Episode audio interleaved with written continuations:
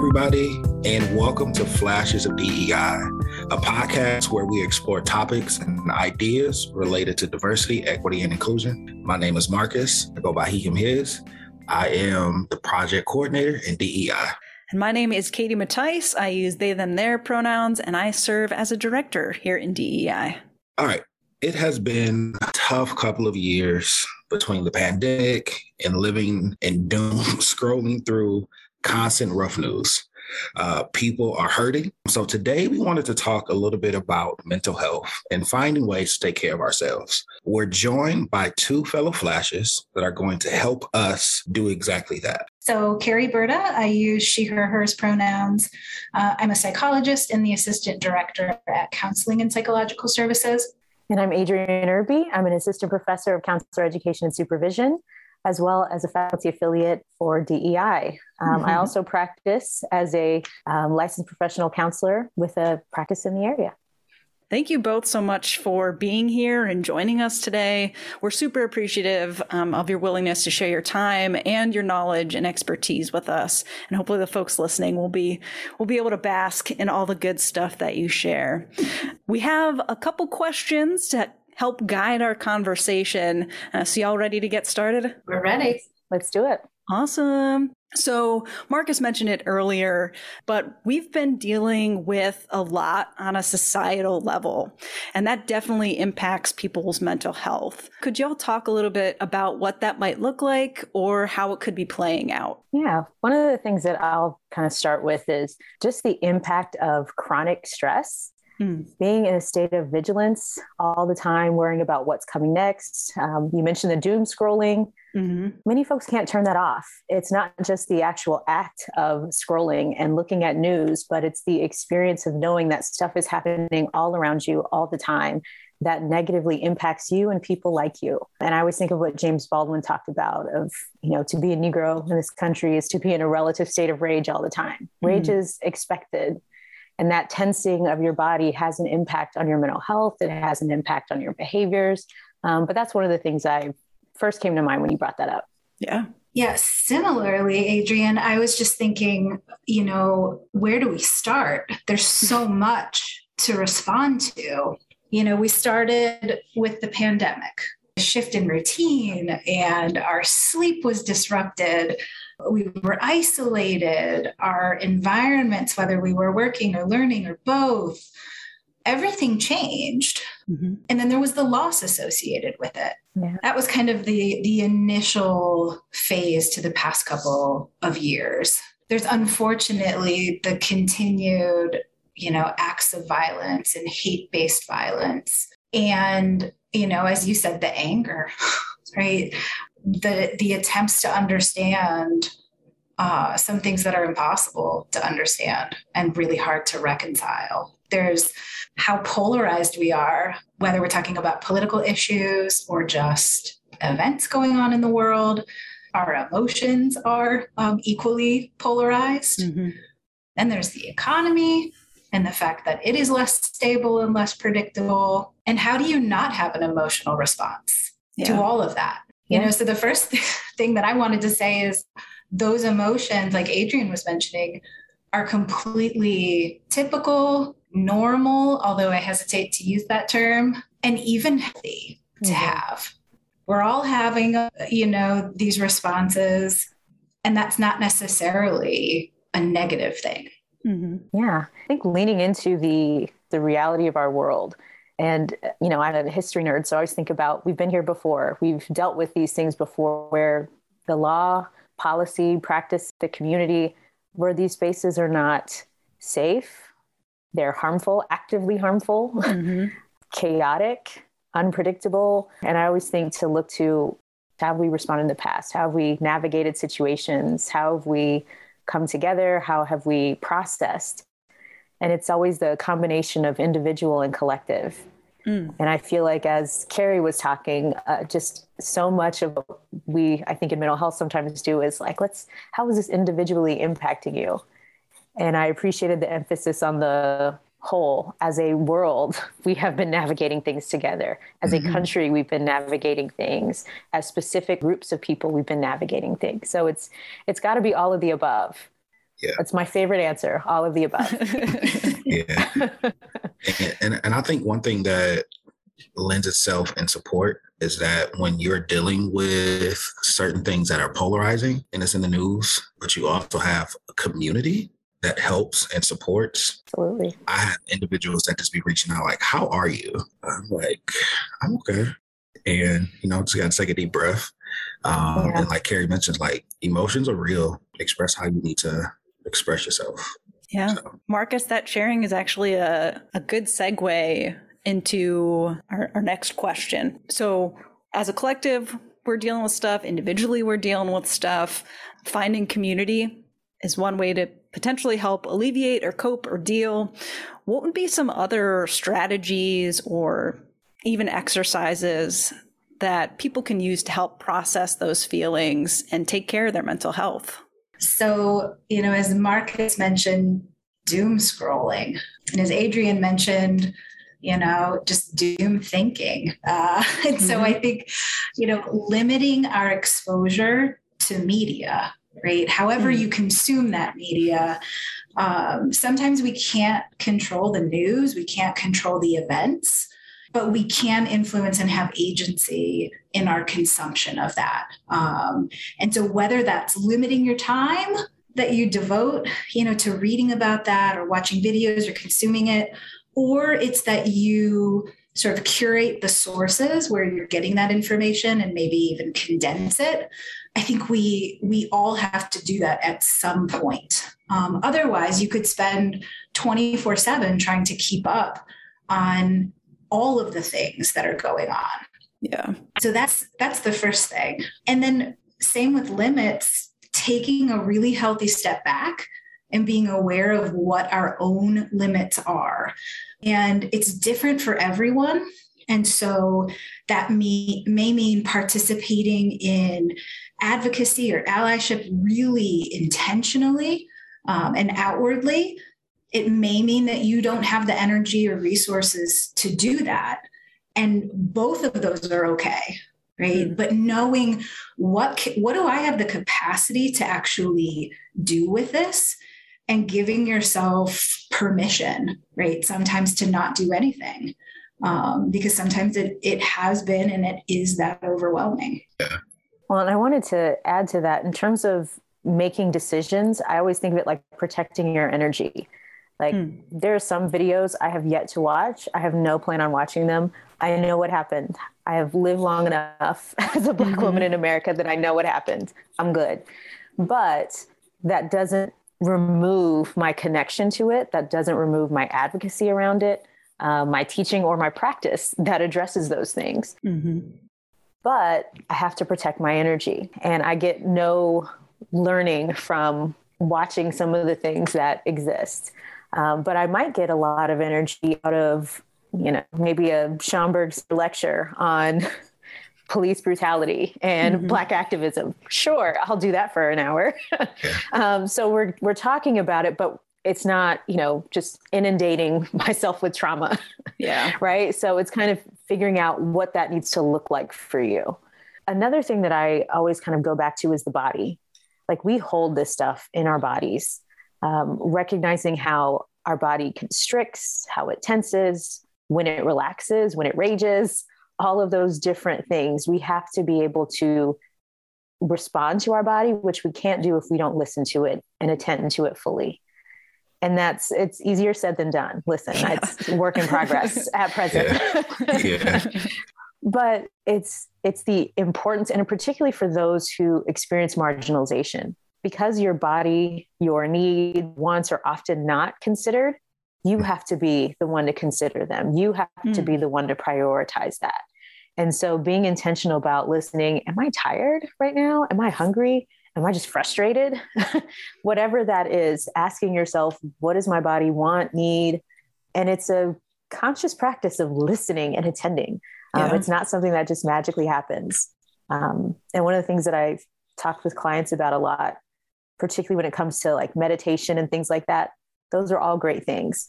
But quite often, if that's not your norm, you get a YouTube video that's five minutes, 10 minutes, 15 minutes, and you're trying to do it and you're failing miserably. mm. and feeling awful about yourself. Like yeah. I'm bad at de-stressing.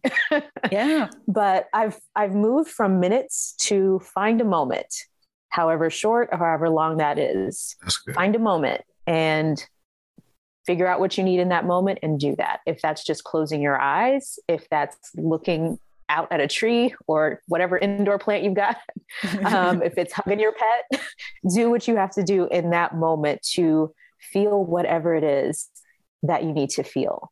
And I think that that's just been really helpful for me as a personal practice, but also when I think about kind of what we know about stress responses and attention to our body and somatic, you know, all of those things. Learn your body and yeah. listen to it and notice it and respond. Yes. And related to that, you know, one size does not fit all. Just because mm. your friend, neighbor, colleague, cousin finds mindful meditation to be it, right? And they want to tell you all about it. It doesn't mean that's what's it for you, mm-hmm. you know? And so mm-hmm.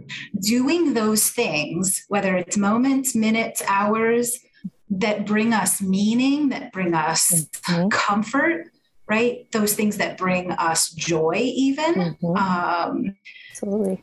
Those are the things that are very personal to us, right? So that might be a hobby, that could be certain people, it could be art, right? It could be a lecture, uh, it could be spiritual practices, but really making making a concerted effort to find time to do those things amongst everything that we were talking about earlier. Yeah. Um, as Marcus was saying earlier, also looking for those opportunities to access our support system, whether that's one individual, a group, a collective, um, having those conversations, being able to be with people that see you and understand your experience. Sometimes where all it takes is just a look and and it's like, yes, um, I know you see what I see. I see you. Definitely. Um, those things are so healing, right? Yeah. People that share our beliefs, our values, our experiences, where you don't have to go into that explanation. Mm-hmm. Um, and sometimes even we we don't necessarily need other people. It's those things that we do on our own, where we journal, we reflect you know we listen to music mm-hmm. you know we rage run whatever it is kind of on your own but a nice balance between all of those mm-hmm. um, i think is is what i would advocate for and suggest I, I like how you said like it's not prescriptive, mm-hmm. and you mentioned to the capacity as to what I can take. It's like goes into um, our next question. Um, you even mentioned it a little bit. We're talking about like knowing your body what are a couple of signs that individuals can look out for, either between themselves or others, that could signal that it's time to get a little bit of extra help or support? When you can't turn anything off, when your brain feels, your mind feels out of your control, mm. when your body is constantly overtired, undertired, you're lying down and you can't go to sleep because so much is just happening in your brain when you're having a hard time eating and nothing stays down and you feel like everything like there's just stomach issues anything in there almost always is connected to some kind of anxiety um, but it just those are a couple of things feeling really low really down and just having a hard time finding pleasure and interest in things those are things that i would say come up all the time is i used to love doing this and then in 2020 everything stopped and now i hate all of this mm. yeah. or i'm rethinking my job or we came back and i hate what i'm doing that i've been doing for 15 years um, and so it's it's that figuring out what shifted um, as you see significant changes that's one of the things that i would also bring up carrie are there other things i mean i would echo kind of that persistent state of too much feeling, whether that's too much worry, too much sadness, too much anger. And it feels like it's really hard to shift that or do anything with it, especially if it's getting in the way of life right if it's getting in the way of work of school of you know social activity of of any part of your life if you're having to turn to substances to try to manage how you are feeling um, or escape from those feelings numb them ease them mm-hmm. um, and then of course if if you're you know thinking about ending your life right and mm-hmm. feeling hopeless you know i acknowledge that we're talking about a lot of difficult things Absolutely. our world is really challenging right now yeah and there is help and support that is available and it works um, and there's people like Adrienne and myself um, and a whole community that wants to help, you know. And I think we also have to accept that it's hard to be at 100% right now for everyone. Yeah does anyone know anyone who's operating at 100%? I haven't met them. I haven't in touch with them. you aren't? You're not operating at 100% at all times? no. Adrienne, I wore two different shoes to the office recently with no awareness until it was pointed out. Definitely not operating at 100%. Um, and so I think, uh, you know, having compassion and offering a little bit of grace mm. not just to others, but also to ourselves. Mm. Absolutely. Um, to say, as humans, we weren't designed to live through a global pandemic, right? We weren't designed to take in the sheer amount of information and stimuli that comes at us on a daily basis, mm-hmm. right? We weren't designed to live and persist in a healthy, functional way when all these aspects of safety are being threatened, we weren't designed for doing that over a long period of time. So we're all doing the best that we can. One thing I want to add to that, and I, I don't think I heard about this speech um, from Martin Luther King to the APA Association, American Psychological Association. It was in 1967, um, right before he was killed. And it was printed later um, in the Journal of Social Issues. From that speech, he talks about this idea of maladjusted, we talk about maladjusted and maladjustment in the behavioral sciences. And he really points out there are things that you should not, as a human being, become adjusted to. Mm. It should not be okay and normal for people to live in the state of unrest, chaos, lack of protection, physical harm, emotional harm, spiritual harm.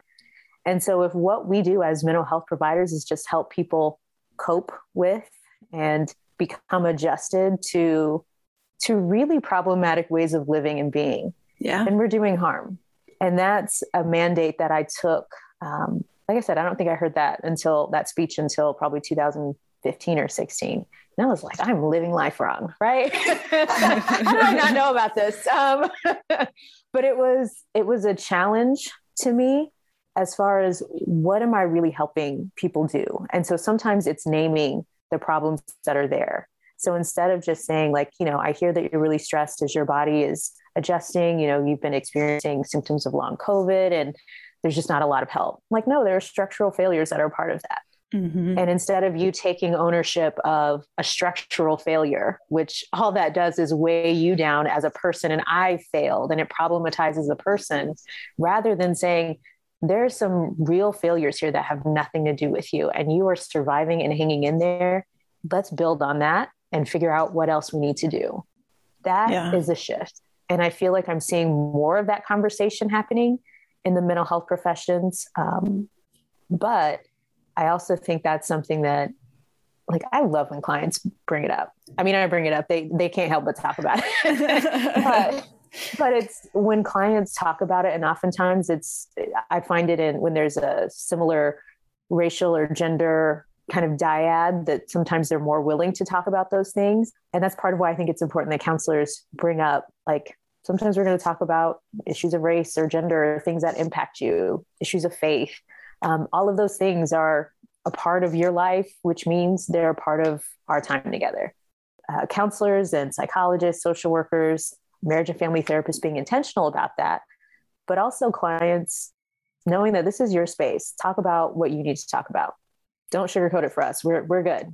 We'll figure it out. Whatever yeah. we need to work on is our job. But yeah. I've had clients say before, like, I don't know. I don't know if this can be talked about here. Everything can be talked about here. I like the way that you mentioned it too, Adrienne. There are systemic structures that are in place. If you're not aware of, that make you think that it's your fault. And so for you to even acknowledge that and bring it up. Yeah. And the power that comes from someone else naming that for you. Yes. Right. Even if you have an awareness of that, you know, Adrienne, you you speaking that to your client, it carries weight, right? And mm-hmm. that's that in and of itself is just so meaningful. Um, so I'm over here wondering, like, Adrienne, where have you been for like 12 years? I can't say. Um, I'm so I'm so glad our paths have crossed. I know, right? It's, it's always um, nice. Look at y'all. Look at DEI making connections. Yeah. we bring the good people together. That's what we do. Yeah. I got chills as you were talking about it. Me too it's something that you might know, but hearing it spoken out loud, like we aren't supposed to adjust to racism, to sexism, to homophobia, right? We aren't supposed to mm-hmm. adjust to our systems that are supposed to be protecting us actively harming us. That's not that's right. not something we should adjust to. That's something we collectively should fight against. Yeah. yeah. Yeah. Ooh. Like I said, I can't take credit I read it yeah. and I was like, my mind was blown. you just, I mean, you just opened me right up there.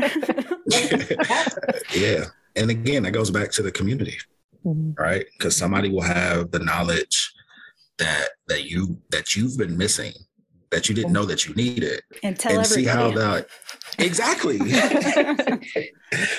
So we talked about things we can look out for, um, things both in ourselves and in others. There are resources, right? There are things out there. And so I want to give us some space and some time to share what those are. So Katie, this is this is my jam. So I'm going to jump in here. Um, for students at here at Kent State, um, CAPS, Counseling and Psychological Services, is the the primary mental health support um, we have workshops, we have individual counseling, we have uh, clinician available during business hours um, for crises. We have a partnership with Impact Student Solutions after hours where someone can call, a student can call and speak to a clinician. And so CAPS is the main kind of resource for students. There's also a resource for employees here at the university that's offered through HR. Uh, it's Impact's 24 um, 7 employee assistance program. And so they offer mental health support services and again, 24 7 you can get six free sessions per mm-hmm. incident around that, which is pretty good. I've never understood what that means per incident, but six, yeah, six sessions for I mean, you. You just have a lot of incidents of your family. but again, six per incident. Lots um, of incidents happening. so those are the the university's resources for um, for mental health services and support. But there's a whole bunch of other stuff going on at the university around well-being and wellness. Um, so whether it's the wellness offerings and programmings through HR, or the programs that are being offered through the Kent State of Wellbeing, uh, kind of looking at that holistic wellness framework, you know, physical health, spiritual health, sexual health. Um, then there's the identity centers on our campuses that offer amazing programming and support. So, our Student Multicultural Center, our LGBTQ Center. Uh, and then there's the Care Center here on campus, which is to assist students with basic needs. So, food insecurity, housing insecurity, financial insecurity, because we know that we cannot be well and whole as individuals if our basic needs are not being met and mm-hmm. we are struggling to feed ourselves, house ourselves, um, and pay for all the things that we need. I'm going to chime in because I would be just in so much trouble if I didn't mention the counseling center. Um, so it's a training center, part of counselor education supervision, and it's housed within um, EHHS. And in that college, we have a variety of uh, counseling services. Our students are under supervision, and that's one of the resources. But there are so many other connections and things like that that are around campus. But I've also found so many that are online from things like you know i know carrie mentioned some like identity specific resources. So i think of things online like therapy for black girls where you can find a therapist and you can see somebody who really specializes black women and black girls. Um, so there's all kinds of things that are out there that um, i think we oftentimes just don't know about. So as many resources as we can share yeah. we'll, we'll throw out here. Yeah Yeah. You know, nationally and sort of outside of the university, there's 988, which is for mental health emergencies, used to be the National Suicide Prevention Lifeline, but they've finally made it just a nice three digit number 988. Yep. Uh, 24 7 responses. There is something called the crisis text line, which mm-hmm. is crisis support through a messaging platform. Um, and you text 741 741 the crisis text line also has um, sort of a subset of counselors.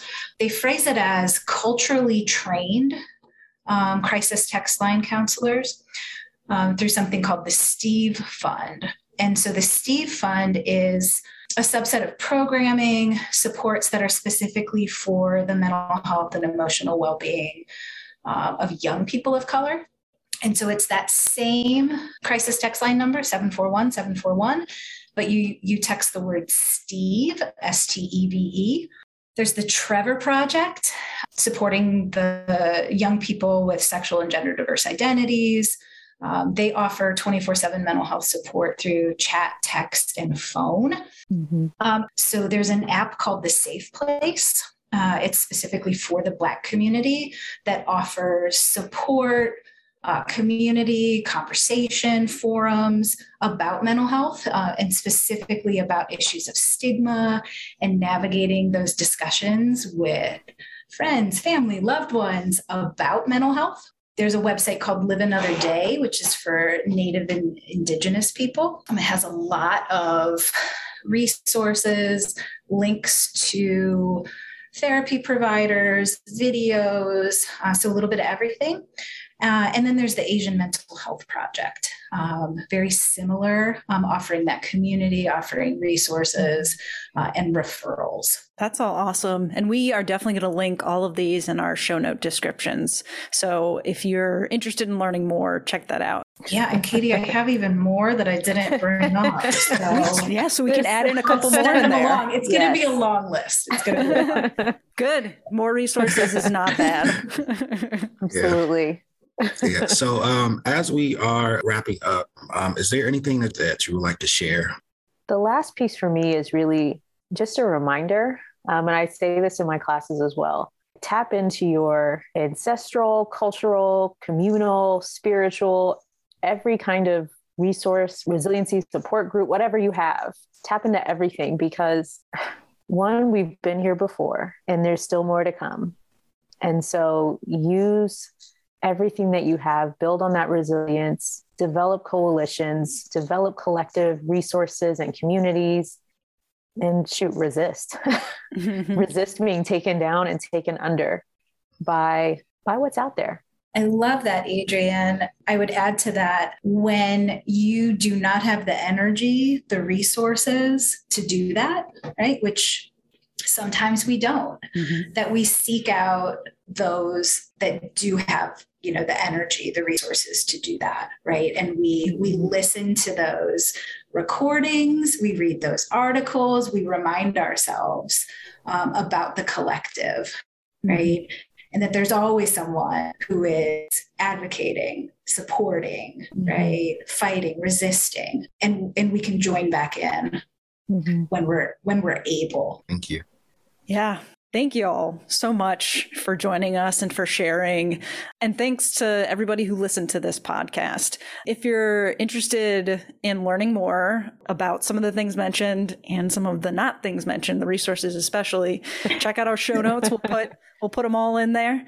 Uh, and if you want to learn more about DEI and the work we're doing here, you can check out our website at kent.edu/diversity. If you have a topic that you would like for us to discuss, feel free to email us at diversity at kent.edu, or you can connect with us on our social media at DEI Kent State across all platforms. And don't go diving too deep. Self care. Um, we'll see you all next month with our new episode. Have a good day. Yeah, take care, everybody. Thank you. Yes, thanks for having yeah, us. Thank you.